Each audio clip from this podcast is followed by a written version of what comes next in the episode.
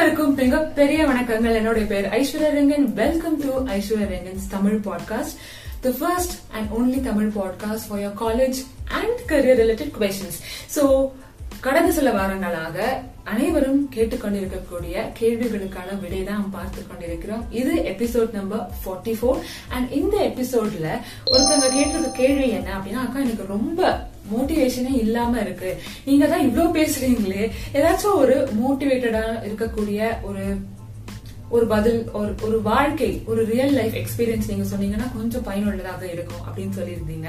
உங்களுக்காகவே என்னுடைய லைஃப்ல பர்சனலாக நான் மோட்டிவேட் ஆகக்கூடிய ஒரு கதையை அவங்ககிட்ட நான் ஷேர் செய்ய இருக்கிறேன்.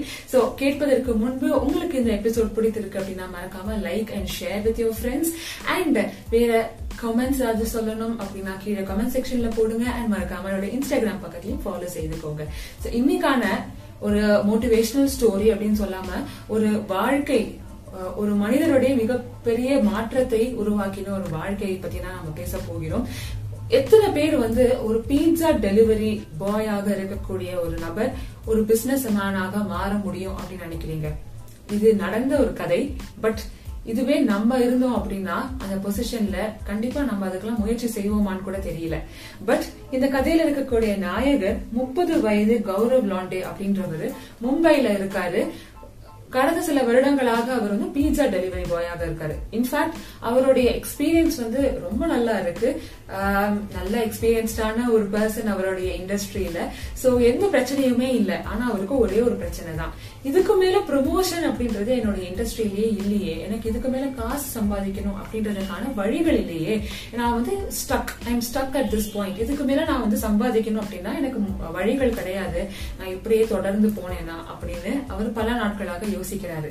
பட் சடனா ஒரு நாளைக்கு வந்து என்ன ஆகுது அப்படின்னா ஒரு டிராபிக்ல இருக்கும் பொழுது அவருக்கு வந்து ஆஹ், ஒரு சிந்தனை தோணுது. அந்த சிந்தனைக்கு பிறகு ஸ்டார்ட் செய்யக்கூடிய ஒரு பிசினஸ் தான் வந்து டிராபிக் வடாபாவ்.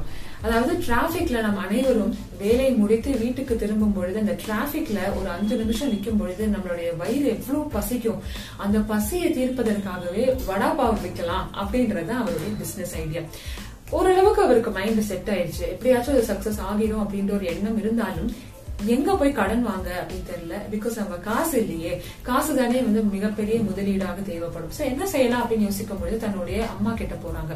அவங்க அம்மா வந்து இது ஃபுல்லட்டையும் கேட்டுட்டு அவங்க வந்து சொல்றாங்க இதுல வந்து எப்படி இருக்கும் அப்படின்னு தெரியல. பட் என்கிட்ட இருக்கக்கூடிய ஒரு லட்சம் உனக்கு நான் வந்து இன்வெஸ்ட்மெண்ட் ஆக முதலீடாக தருகிறேன் அப்படின்னு சொல்றாங்க.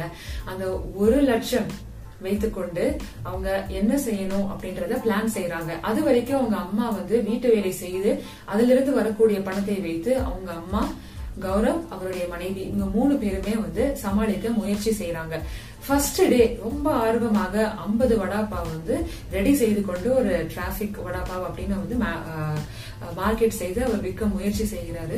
ஒண்ணு கூட விற்கல அவ்வளவு சோகம் அவ்வளவு டிசப்பாயின்மெண்ட் பிகாஸ் அவ்வளவு பெரிய பிளான் போட்டு அவ்வளவு முதலீடு lifetime savings of one லேக்கை வைத்து ஒரு முயற்சி செய்யறாங்க அதற்கான ரெஸ்பான்ஸே இல்ல.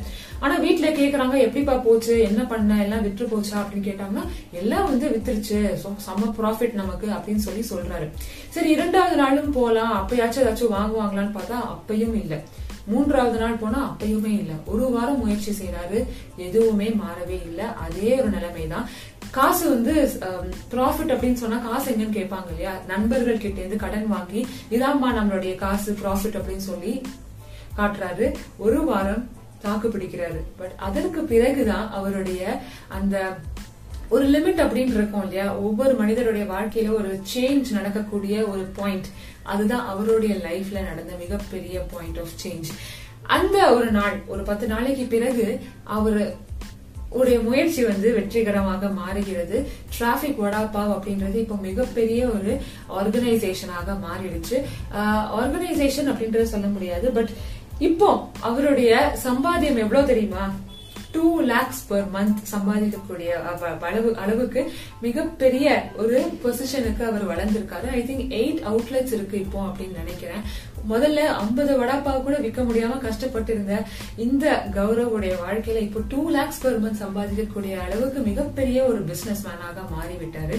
ஒரு பெரிய ஒரு மாற்றமே வேண்டாம். இப்போதைக்கு இருந்தா போதும் காசு அப்படின்னு பலர் நினைத்து கொண்டு இருக்கக்கூடிய நம்ம கூட வந்து ஒரு காசு இருக்கே அதோடய ஹாப்பியா இருப்போமே அப்படின்னு இருக்கும் பொழுதும் அடுத்து என்ன செய்யணும்னு தெரியாம கஷ்டம் இருக்கும் பொழுதும் அடுத்து ஏதோ செய்யணும் ஆனா எப்படி செய்யணும்னு தெரியல அப்படின்னு ஒரு எண்ணம் வருகிறது. ஆனா அந்த கஷ்டங்களை பார்க்கும் பொழுது நமக்கு வந்து சோர்வடைந்து சரி பரவாயில்ல அப்படின்னு விட்டுருவோம் கரெக்டா அதே மாதிரி கௌரவ் அந்த ஃபர்ஸ்ட் டூ டு த்ரீ டேஸ்ல வந்து அந்த முயற்சியை கைவிட்டு இருந்தால் மறுபடியும் அதே பீட்சா டெலிவரி பாயாக தான் அவர் போயிருப்பாரு. ஆனா அந்த கன்சிஸ்டன்சி அந்த விடாமுயற்சியோட அந்த ஒரு hard work for one for one week அப்படின்னு நினைக்கிறேன். பத்து நாட்களுக்கு அந்த கன்சிஸ்டன்டான ஒரு முயற்சி அவர் கைவிடாமல் எடுக்கும் பொழுதுதான் அந்த மாற்றம் அவருக்கு கிடைத்தது. இதுல இருந்து நம்ம என்ன கற்றுக்கொள்ளலாம் அப்படின்னா நீங்கள் எந்த ஒரு முயற்சியாக இருந்தாலும் நம்ம எ- என்னெல்லாமோ படிக்கணும்னு நினைப்போம். Programming language பிளேஸ்மெண்ட்டுக்கு off campus on campus internship இல்ல வேற ஒரு வேலை வேற ஒரு வேலை தேடணும் அப்படின்னு அது இது என்னெல்லாமோ நம்ம தேடுவோம்.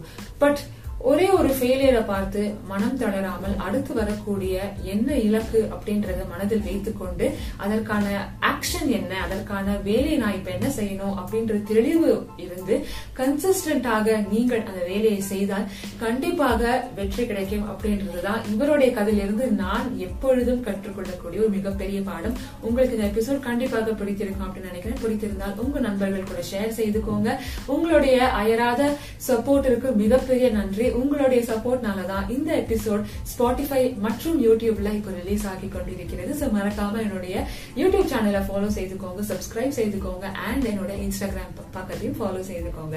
Until I meet you all in another brand new episode take care stay safe bye bye and happy reading மக்களே.